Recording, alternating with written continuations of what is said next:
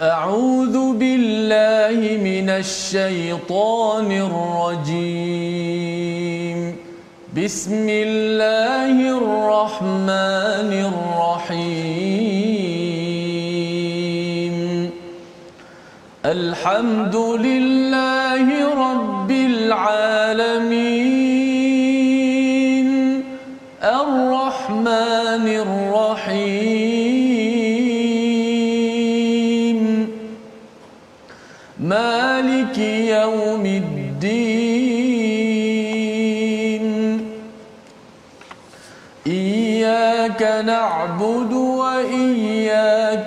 نستعين.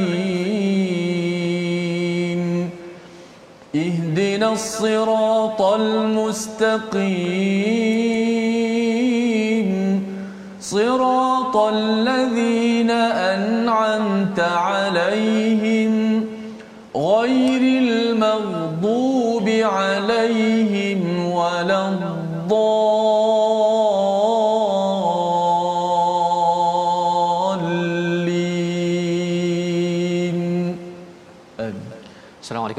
Warahmatullahi wabarakatuh. Alhamdulillah wassalatu wassalamu ala Rasulillah wa ala alihi wa man wala syada la ilaha illallah syada Muhammadan abduhu wa rasuluh. Allahumma salli ala sayidina Muhammad wa ala alihi wa sahbihi ajma'in. Amma ba'du. Apa khabar tuan-tuan dan puan yang dirahmati Allah sekalian? Kita bertemu dalam My Quran Time.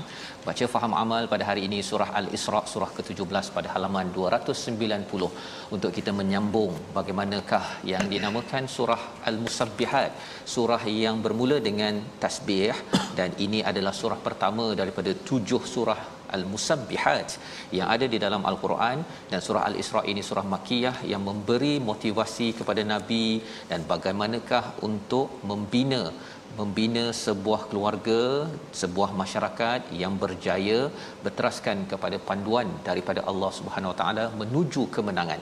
Dan pada hari ini kita bersama Al-Fadhil Ustaz Tirmizi Ali. Apa Ustaz? Alhamdulillah, Alhamdulillah ya. sama baju ni. Oh, oh sama kita hari ini ya. Alhamdulillah kita bersyukur kepada Allah Subhanahu taala pada hari ini bersama dengan tuan-tuan yang berada di rumah untuk kita jemput untuk share bersama. Dan kita mulakan dengan doa ringkas kita. Subhanakala ilmalana illa ma 'allamtana innaka antal alimul hakim. Rabbi zidni ilma. Amin ya rabbal alamin. Mari kita sama-sama melihat kepada sinopsis halaman 290 apakah kandungannya pada ayat yang ke-76 hingga 77 kita akan melihat usaha mengusir Nabi Muhammad sallallahu alaihi wasallam. Dan ia adalah satu rahsia yang penting berlaku kepada nabi dan juga kepada orang-orang yang soleh orang-orang yang berbuat kebaikan. Dan apakah kesan yang kita akan lihat pada ayat 77 nanti insya-Allah kemudian melihat kepada perintah arahan dan pemberitahuan untuk Nabi Muhammad sallallahu alaihi wasallam dan kita sebagai umat Nabi Muhammad bagaimanakah persediaan dalam menuju kejayaan?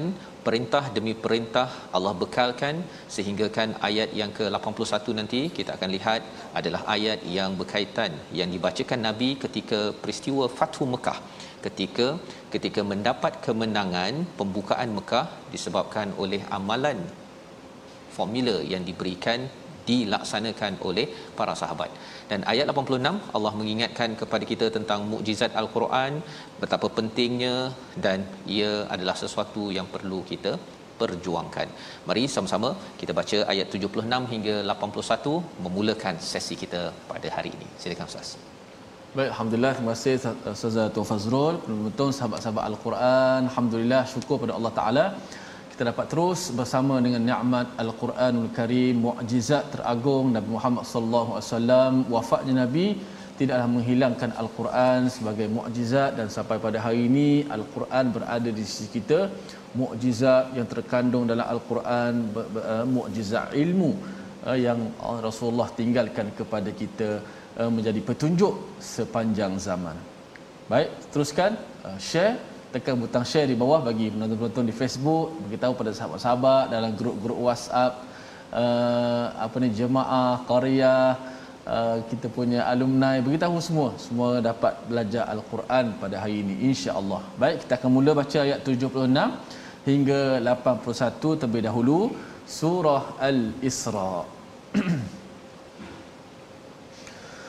أعوذ بالله من الشيطان الرجيم. وإن كادوا ليستفزونك من الأرض ليخرجوك منها.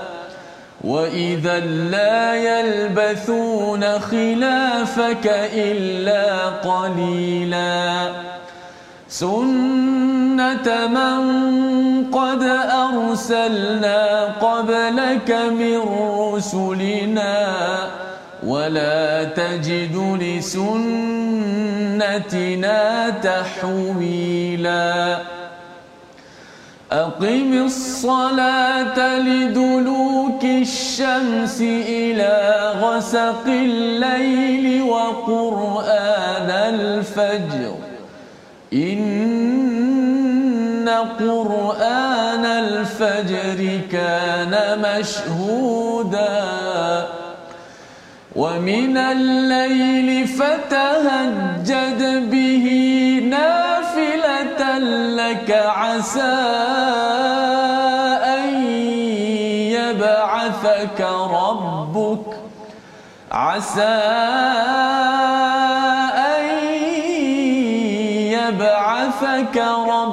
ربك مقاما محمودا.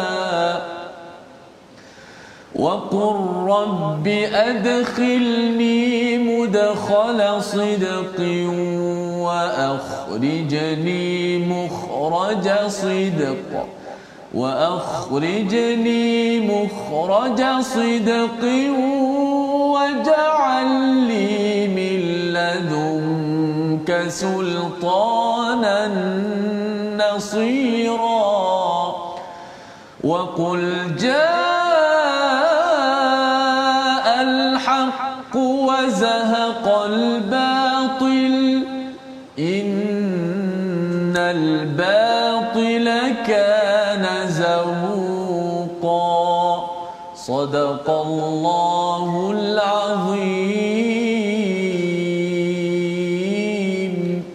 Al-Azim kita bacaan daripada ayat 76 hingga 81 sebentar tadi mengingatkan kepada kita tentang apa yang telah kita belajar sebelum ini daripada halaman 289 Allah menyatakan bahawa sebenarnya Allah lah yang melindungi Nabi Muhammad sallallahu alaihi wasallam dan juga para sahabat.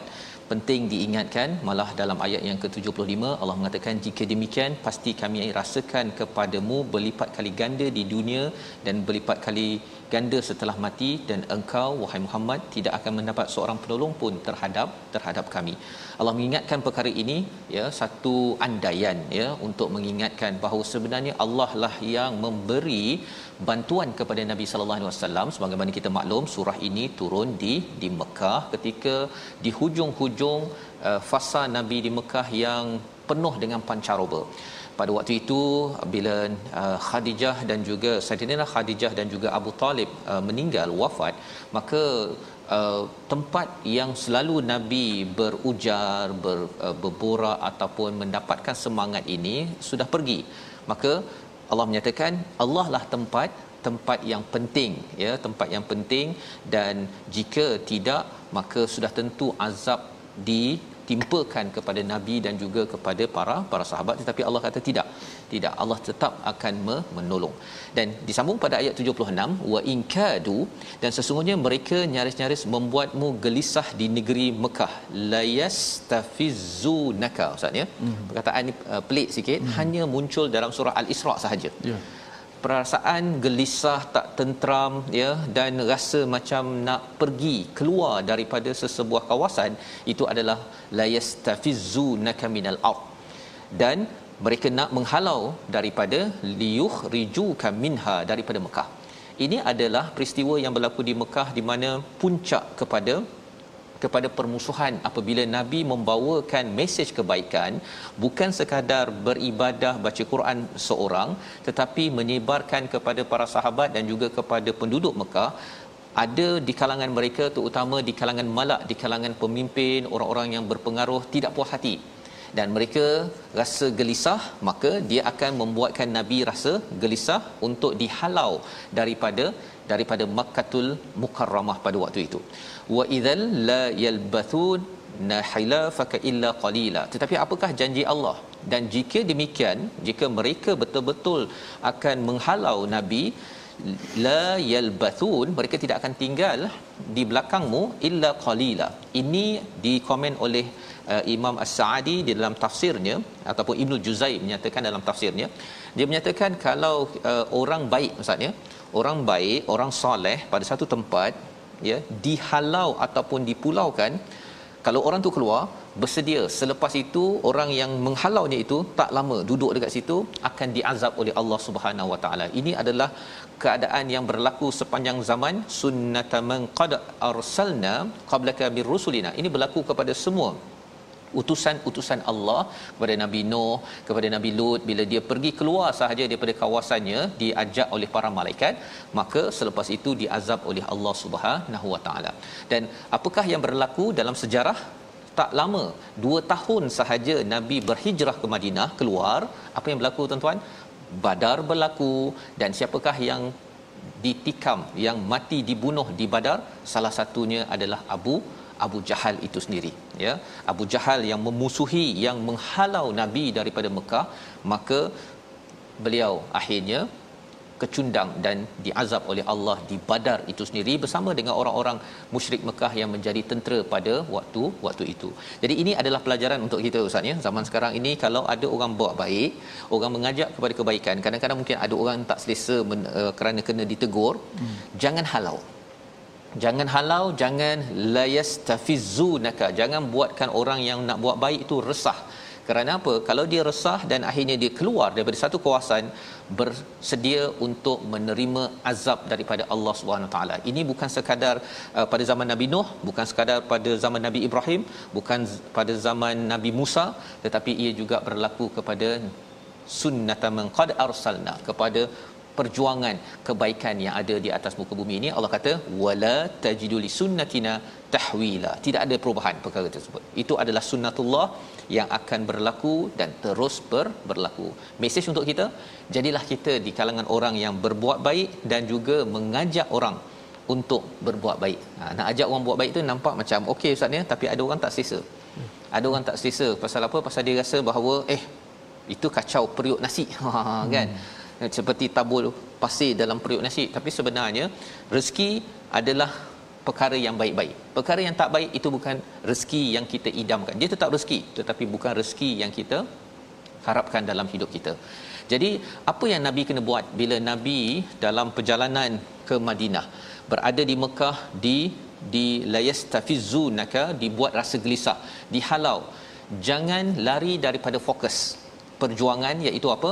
Aqimus solah ha, dirikan solat pada waktu apa pada gelincir matahari hingga kepada gelap malam maksudnya apa ustaz sembahyang zuhur lepas tu sembahyang asar, asar. sembahyang maghrib, sembahyang isyak. isyak. Ha pasal ada orang kata yang anti kepada hadis, dia akan baca ayat ini dia kata aqimis solah liduluki syams dia tak uh, tak belajar istilah ila tu. Hmm. Dia bukan wa. Kalau wa ghasaqil lail, ha, maksudnya solat zuhur dan solat isyak. Tapi kalau ila, kita pun dah tahu ila Ustaz kan, daripada gelincir matahari itu sampai kepada malam pekat itu empat waktu wa Quran al-fajr satu lagi iaitu Quran pada waktu fajar ini adalah nama lain bagi solat solat waktu subuh. Inna Quran al-fajr kana mashhuda sesungguhnya Quran pada waktu fajar itu solat subuh itu diperhatikan. Siapa perhatikan? Malaikat yang tukar shift. Ha tukar shift itu yang malam nak naik ke atas yang siang nak turun ke bawah waktu itu dia akan perhati eh sembahyang subuh tuan-tuan puan-puan pagi tadi rupa-rupanya itu akan menjadi report. Hmm. ya ustaz ya sebagai laporan. Dan kita tidak mahulah ketika laporan hantar ke atas tengah tidur. Kan? Tengah tidur itu menyebabkan pertolongan daripada Allah itu jauh ya. Kalau nak dapat pertolongan daripada Allah Subhanahu Wa Taala kita perlu kita perlu pastikan subuh kita itu diperhatikan oleh para malaikat. Istilah lainnya ialah walaupun kita mungkin orang lain tak ramai perhatikan kita tetap ingin diperhatikan oleh para malaikat. Ayat 79 adalah tambahan untuk menguatkan semangat jati diri umat Islam. Kita baca sekali lagi bersama Ustaz Tirmizi. Ayat 79 ini seruan untuk kita bukan sekadar solat subuh tetapi tambah lagi ekstra. Satu ibadah ekstra lebih yang digelar sebagai tahajud ayat 79 silakan ustaz.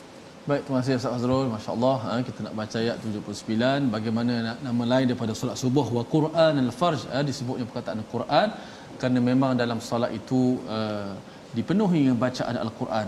Makin banyak kita baca Al-Quran, kalau kita solat tahajud umpama solat sunat, Quran tu dibaca itulah ha, walaupun rakaatnya tidak banyak tapi bila Quran tu dibaca dan dibaca ketika solat itu ha, dibaca sebelum subuh, ketika subuh pula masya-Allah. Mudah-mudahan uh, disaksikan dan juga pahala kita masya-Allah dapat pertolongan daripada Allah Subhanahu Wa Taala. Bila Ustaz cakap, eh? bila Ustaz cakap Quran Al-Fajr itu Ustaz ya, hmm. maksudnya waktu solat itu Quran baca lebih sikit. Oh.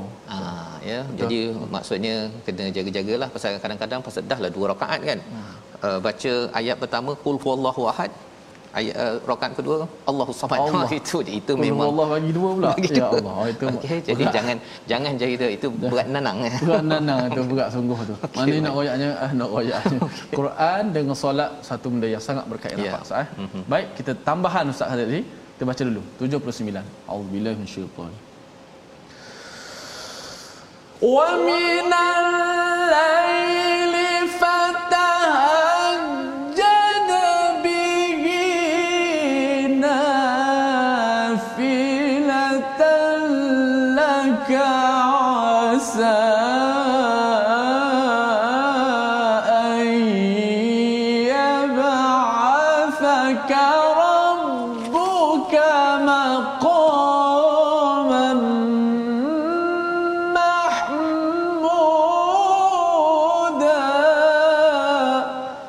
Subhanakallahumma dan pada sebagai malam dirikanlah solat tahajud sebagai suatu ibadah tambahan bagimu. Mudah-mudahan Tuhanmu mengangkatmu ke tempat yang ter terpuji. Ini adalah kewajipan kepada Nabi Muhammad sallallahu alaihi wasallam tetapi adalah nawafil kepada kita umat Nabi Muhammad. Ia sebagai satu perkara yang dimudahkan kepada kita. Tambahan ya bukan diwajibkan. Jadi ini adalah satu sebagai satu rahmat ya. Dan dalam hal ini ketika kita nak mendidik diri kita kita perlu mencapai kepada standard 79 ini ayat 79 untuk kita bangun malam tetapi ketika kita bersama dengan masyarakat kita tak payahlah kita kata wajib bangun malam. Ha kan? Kita ketika kita tarbiyah diri kita kita tahu perkara ini tapi kepada anak kita kita bagi dulu ayat 78 itu untuk sembahyang subuh ya perlahan-lahan bila seseorang itu faham nilai daripada solat termasuk tahajud ini. Tahajud ini ustaz ya sebenarnya dia daripada perkataan hajada ya dia uh, maksudnya ialah apa uh, apabila seseorang itu bertahajud dia ada semangat untuk dia kuatkan diri dia. Kuatkan diri dia. Dan perkataannya pun ada kaitan dengan jim hadal. Cuma diterbalik-terbalikkan saja hmm. ya. Berbanding dengan jim hadal ha, yang itu adalah orang yang menolak daripada kebenaran.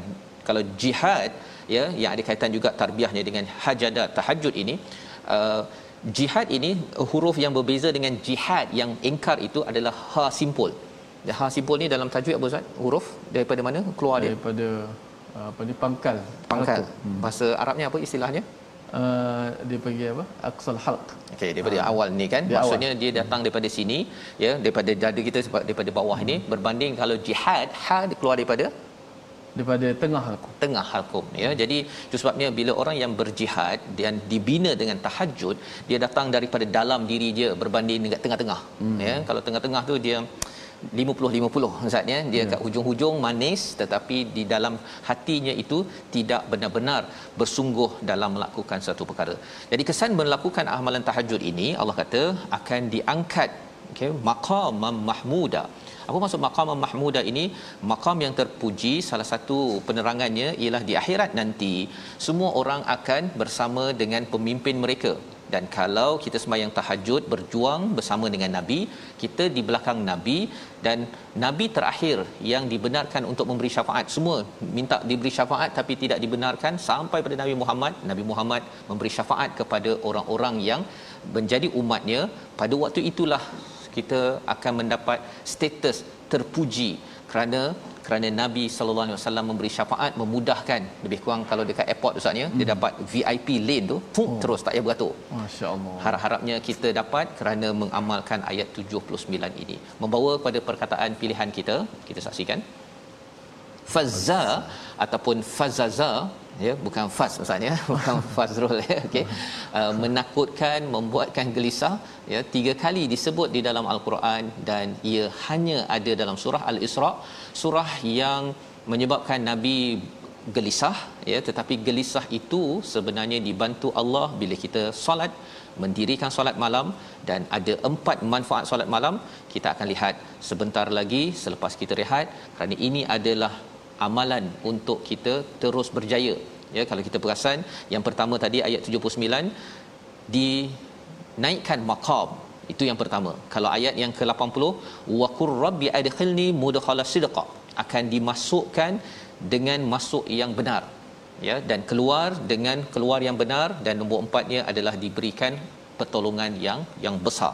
Apa maksud masuk yang benar? Salah satunya ialah untuk kita masuk dalam agama Islam ini dengan dengan cara yang benar melalui pintu yang betul iaitu melalui Quran melalui sunnah nabi tidak kita masuk ajaran-ajaran sesat. Tetapi bagi Nabi sallallahu alaihi wasallam Nabi berdoa adkhilni agar Nabi masuk ke tempat yang betul iaitu apa? Madinah.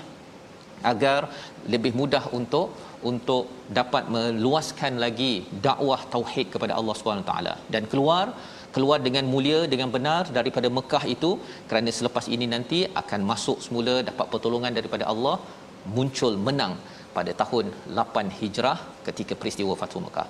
Kita lihat lagi apa lagi formula untuk mencapai kemenangan. Kita berehat sebentar My Quran Time, baca faham aman insya-Allah.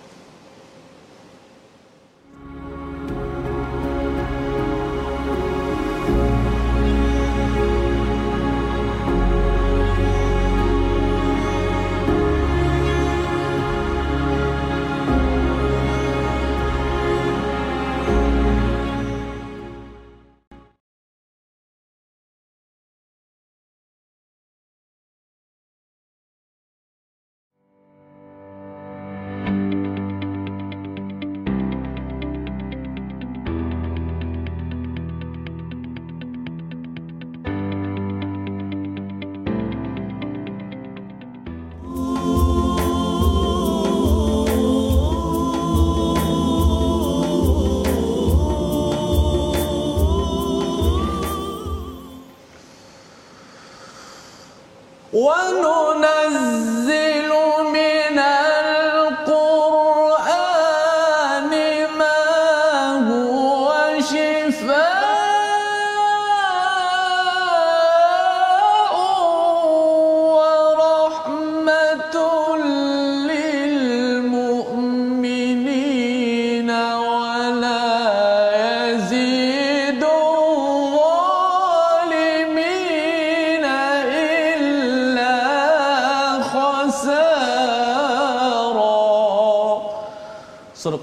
Azim dan kami turunkan Al-Quran sesuatu yang menjadi penawar dan rahmat bagi sekalian orang-orang yang beriman. Sedangkan bagi orang-orang yang zalim Al-Quran itu hanya akan menambahkan kerugian. Ini ayat-ayat yang cukup power mukjizat Al-Quran yang insya-Allah kita akan tadabbur sebentar nanti. Alhamdulillah kepada semua penonton-penonton sahabat-sahabat teruskan Uh, menonton My Quran Time alhamdulillah mudah-mudahan terus istiqamah dan alhamdulillah kita terus sebarkan al-Quran ke seluruh uh, pelosok dunia ini insya-Allah. Baik, kita nak belajar sedikit tajwid pada hari ini. Kita dah belajar berkenaan dengan mad uh, arid lis sukun. Uh, ketika wakaf tu macam mana boleh dibaca dengan 2 4 6 harakat. Uh, dan kita juga dah belajar mad lin. Uh, ada yang bertanya uh, uh, apakah uh, perbezaan di antara kedua-duanya? Ha, jom kita saksikan slide untuk kita dapat uh, lebih jelas uh, pelajaran hari ini. Madlin uh, juga sebahagian daripada mad arid lis sukun. Ha, madlin juga sebahagian daripada mad arid lis sukun. Ia dibaca dua, empat ataupun enam harakat ketika wakaf. Okey. Adapun ketika wasal uh, apa nama ni mad arid lis sukun dibaca dua harakat. Manakala ma'lin dibaca tanpa mak ni ketika wasal. Ketika wasal ma'arik li sukun dibaca dua harakat lah kembali kepada ma asli lah. Contoh kita baca alhamdulillahi rabbil alamin arrahman. Alami mi tu kita baca dua saja sebab bila kita sambung. Okey? Tapi kalau kita berhenti boleh baca alamin boleh 246 lah tapi bila sambung kembali pada dua harakat sahaja pada ma'arif sukun. Adapun maklin ketika wasal dibaca tanpa mat. Ha? contoh kita baca li ila fi quraish. Kalau berhenti jadi maklin lah. Boleh baca 246 macam ma'arif sukun. Adapun bila sambung li ila fi quraishin. Ha, tak boleh li ila fi quraishin ila. Ha, tak boleh bila sambung tak boleh sambunglah tak boleh panjanglah okey? Okey. Ma'aril sukun berlaku pada tiga huruf ma iaitu alif waw ya. Okey? Boleh jadi alamin mukminun pada waw tukadziban pada alif. Ha, adapun ma lin berlaku pada dua huruf saja. Pada huruf lin iaitu huruf waw dan ya.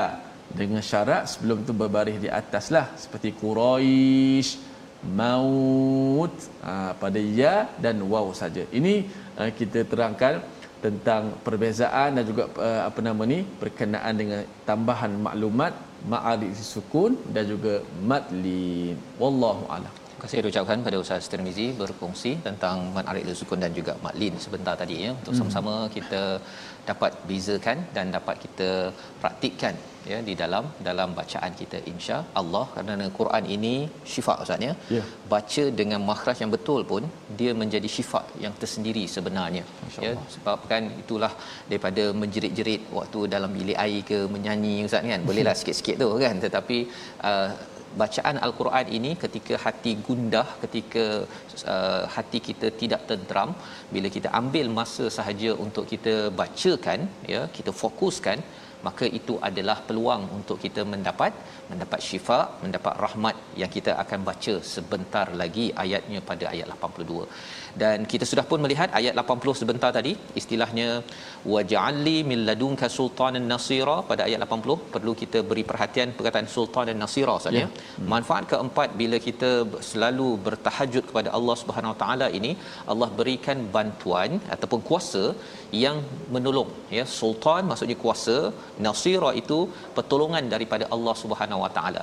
Penting perkara ini difahami pasal ada orang yang dia cari kuasa ustaz. Ya. Tetapi bukannya kerana mendapat bantuan daripada Allah. Dia nak kuasa sahaja. Huh? untuk dia rasa hebat dia nak beritahu kepada dunia bahawa saya yang berkuasa. Tetapi di sini istilahnya sultanan nasira maksudnya kuasa yang dibantu oleh siapa? Oleh Allah bila Allah bantu Ustaz maksudnya berkat kepada sebuah negara ataupun sebuah organisasi. Tapi kalau berlaga-laga dan nak tunjukkan kita dah lama dah men- menanti kepada uh, jawatan ini bila dapat sahaja tanpa sedar bahawa ini adalah misi untuk mendapat pertolongan daripada Allah maka akhirnya hancur juga bagi sesebuah organisasi tersebut. Itu sebabnya di dalam ayat 81 wa qul ja'al haqqa wa zahaqal batil. Kita dapat uh, kuasa ya yang uh, mendapat pertolongan daripada Allah Subhanahu taala ini mesti pastikan kebenaran itu sentiasa di atas dan dihancurkan kebatilan innal batila kana zahuqa. Realitinya ialah batil ini perkara yang tak betul ini akan hancur. Kana zahuqa memang akan lenyap. Tetapi apa yang berlaku dalam masyarakat ustaz ya? Mm-hmm. mengapa batil masih lagi ada ya? Orang mungkin uh, masih bergaduh ke masih lagi tidak beramal dengan al-Quran ke? Kerana perkara al-haq ini jarang dibincangkan. Itu sebabnya kalau Quran jarang dibincangkan, Quran jarang dibaca, yang akan masuk dalam hati kita apa? Bacaan-bacaan daripada Facebook, daripada internet yang batil. Yang batil.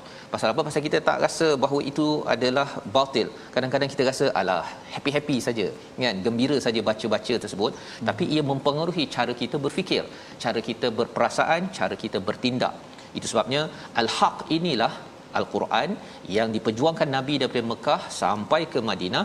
Dan ayat inilah yang dibaca Nabi ketika Fatu Mekah ketika menolak Ustaz ya hmm. menghancurkan 360 berhala pada waktu itu. Zahuqa ya batil itu lenyap disebabkan oleh perjuangan bersama apa? Bersama interaksi dengan Allah solat dan satu lagi sentiasa membaca al-Quran. Ayat 82 kita teruskan hingga ayat 86 Silakan Ustaz. Baik, kita meneruskan lagi uh, separuh muka yang kedua ini muka surat 290. uh, membaca al-Quran dan tadabbur. Uh, kalau boleh kita jangan hilangkan nikmat ini. Kata guru-guru kami berusaha malam yaqra'ul Quran al-Quran yatafallat minhum. Barang siapa yang tak baca Quran al-Quran akan pergi daripada kita. Bagaimana Ustaz apa kata? Kalau al-Quran dah pergi daripada kita tinggal Quran habislah kehidupan kita pasti akan pincang sebagaimana Allah Taala firmankan.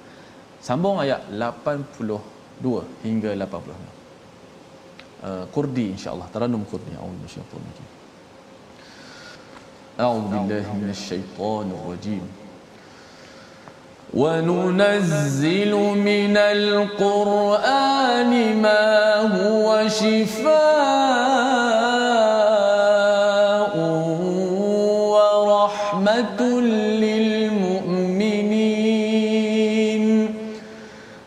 هو شفاء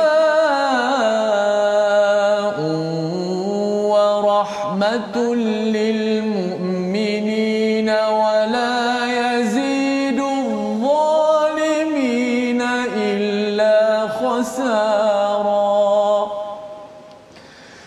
وإذا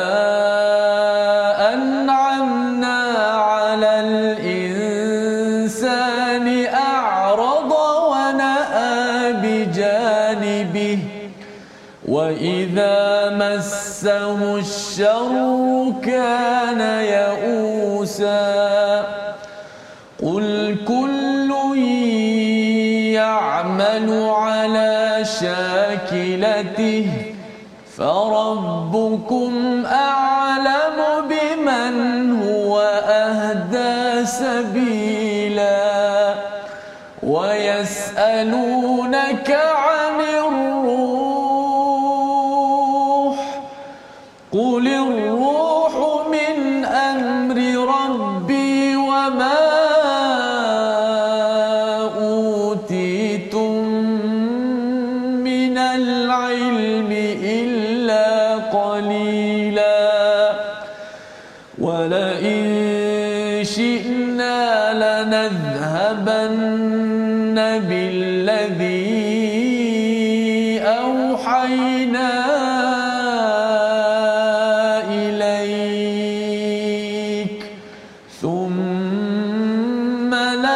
تجد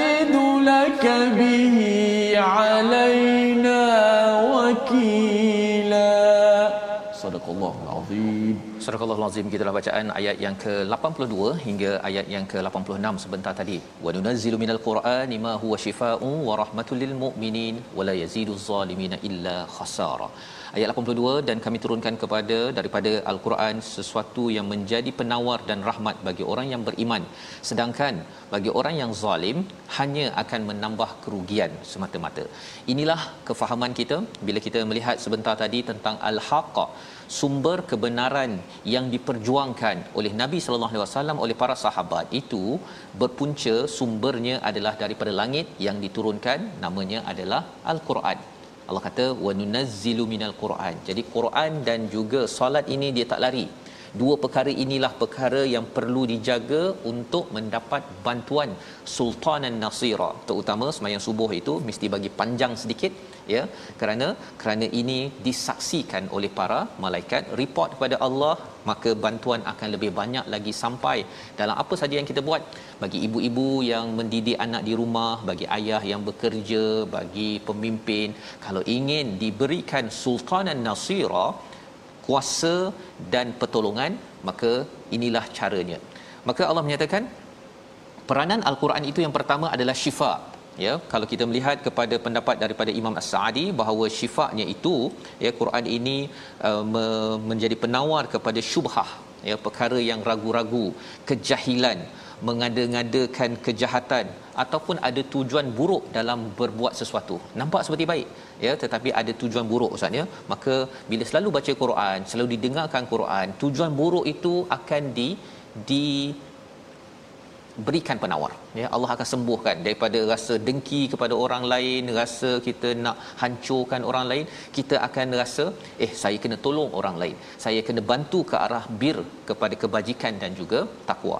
Selain daripada itu al-Quran ini uh, mendatangkan ilmu yakin menghilangkan segala syubhah dan kejahilan peringatan melenyapkan segala syahwah yang bercanggah ya dengan perintah Allah kadang-kadang kita rasa macam saya malas nak pergi solat ya saya rasa malas nak pergi kerja. Syahwah itu rasa itu akan dilenyapkan oleh oleh peringatan-peringatan daripada Quran. Ya bila kita tadabbur bila kita baca kita dapat perkara tersebut. Selain itu penawar bagi badan dari kesakitannya dan penyakitnya pun untuk fizikal pun boleh ustaz ya. Okay. di mana dia akan menghilangkan stres dan bila kita kurang stres kita akan jadi lebih berfikir dengan lebih uh, matang dengan nyaman. Maka itu yang akan membina kesihatan. Imunologi ataupun imun sistem kita pun akan terkesan daripada perkara-perkara tersebut. Jadi ini kita serahkan pada pakar-pakar doktor psikologi emosi doktor psikiatri doktor perubatan fizikal untuk mengkaji Quran ini. Pasal kita tidak boleh asingkan Betul. kita adalah individu yang ada roh ada jasad dalam hidup kita ustaz ya. Baik. Tetapi uh, cabarannya ialah wala yuridu zalimina illa khasara. Quran ini tak memberi ya kecuali menambahkan lagi kerugian pada orang yang zalim. Oh, itu maksud dia apa ustaz? Eh? itu maksudnya kalau dia dapat Quran tapi dia tetap juga tak nak dengar hmm. ataupun dia tak nak baca ataupun dia dah tahu tetapi tak apa lah kan? Mana tak beri kesan. Tak beri kesan. Walaupun kita doa agung mukjizat-mukjizat tapi tak baca tak buat tak, tak amal pun maksud dia tak beri kesan pada tak beri kesan. dia. dia tidak mahu kagum tidak mahu mencari ubat daripada al-Quran. Dia tidak mahu mencari kasih sayang Allah daripada Quran. Dia dapatkan Quran dia tengok macam buku biasa. Ini dengan ini ah lebih kurang juga. Allah. Kan dia rasakan tidak ada berbeza nak baca tak nak baca ya. Nak amal tak nak amal sama aje yang penting life goes on. Ha kan? Hidup diteruskan tanpa kisah kepada al-Quran dan tidak mahu untuk memperjuangkan nilai al-Quran. Itu penting tuan-tuan ya. Pasal nabi bukan sekadar baca Quran tetapi memperjuangkannya. Bila itu dilakukan maka tidak menjadi orang yang zalim ia menjadi sumber penawar dan juga rahmah daripada Allah Subhanahu Wa Taala. Dan ayat yang ke-83 menerangkan psikologi manusia ya. Nikmat paling besar apa? Kita dah belajar daripada surah an-nahl banyak nikmat-nikmat dan salah satunya yang paling tinggi Quran. Ya. wahyu sana ya. Wa idza an'amna bila kami beri nikmat kepada manusia dia tak kisah kan? Wanaa bijanibih dan dia juga menjauhkan diri daripada sumber nikmat itu daripada Allah Subhanahu Wa Taala. Dia nak nikmat tapi dia nak jauh daripada sumber nikmat ya? Orang nak madu ya madu lebah ustaz ya? Tapi hmm. tak nak lebahnya ya? Maka Allah kata apa wa idza massahu syarru kana yausa tetapi bila diberikan keburukan ada covid-19 ada sakit bisnes tak jadi maka dia berputus asa. Dia rasa macam loss dia rasa macam ada harapan ke 2021 2022 macam mana hidup saya macam mana anak saya? Psikologi ini adalah psikologi manusia. Psikologi manusia. Ia diubat oleh apa? Sebentar tadi al-Quran. Kalau ada Quran dia akan rasa insya-Allah Allah boleh bagi Allah kan sumber rezeki kan? Allah hmm. boleh ubat saja Allah boleh buat perubahan. Dulu pun pernah ada pandemik tetapi Allah boleh usahakan ataupun Allah boleh sembuhkan. Jadi itu adalah harapan-harapan yang positif kerana apa tuan-tuan? Mendapat penawar dan juga rahmat daripada al-Quran ini sendiri.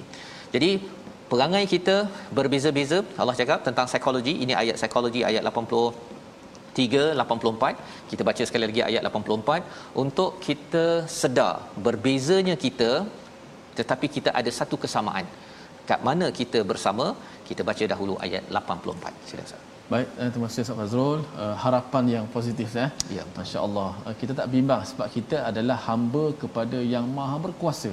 Kita hamba kepada yang Maha menyembuhkan. Kita hamba kepada yang Maha kaya kalau kita susah pun kita hamba Allah kita kaya. Allah boleh buat. Ha? sebagaimana tadabbur Ustaz Fazul tadi kita ada harapan insya-Allah. Penawar kita ada insya-Allah. Ayat 84 jom sama-sama kita perhatikan. Auzubillahi minasyaitanir Bismillahirrahmanirrahim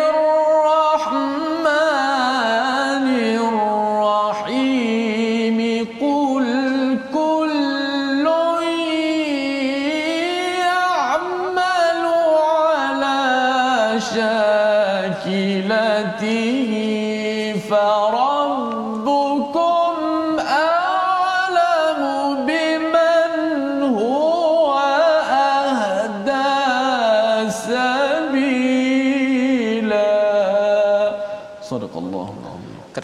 Muhammad setiap orang berbuat amal menurut kemampuannya masing-masing maka Tuhanmu lebih mengetahui siapa yang lebih benar jalannya. Masing-masing ada style ada uh, syakilatih ini personality masing-masing gaya masing-masing. Ada orang boleh bercakap ustaz. Hmm. ada orang pandai menulis ada orang memang masak. Orang ada yang uh, apa ber me, pandai membaca pandai apa mengait. Segala-gala personality ada orang suka diam.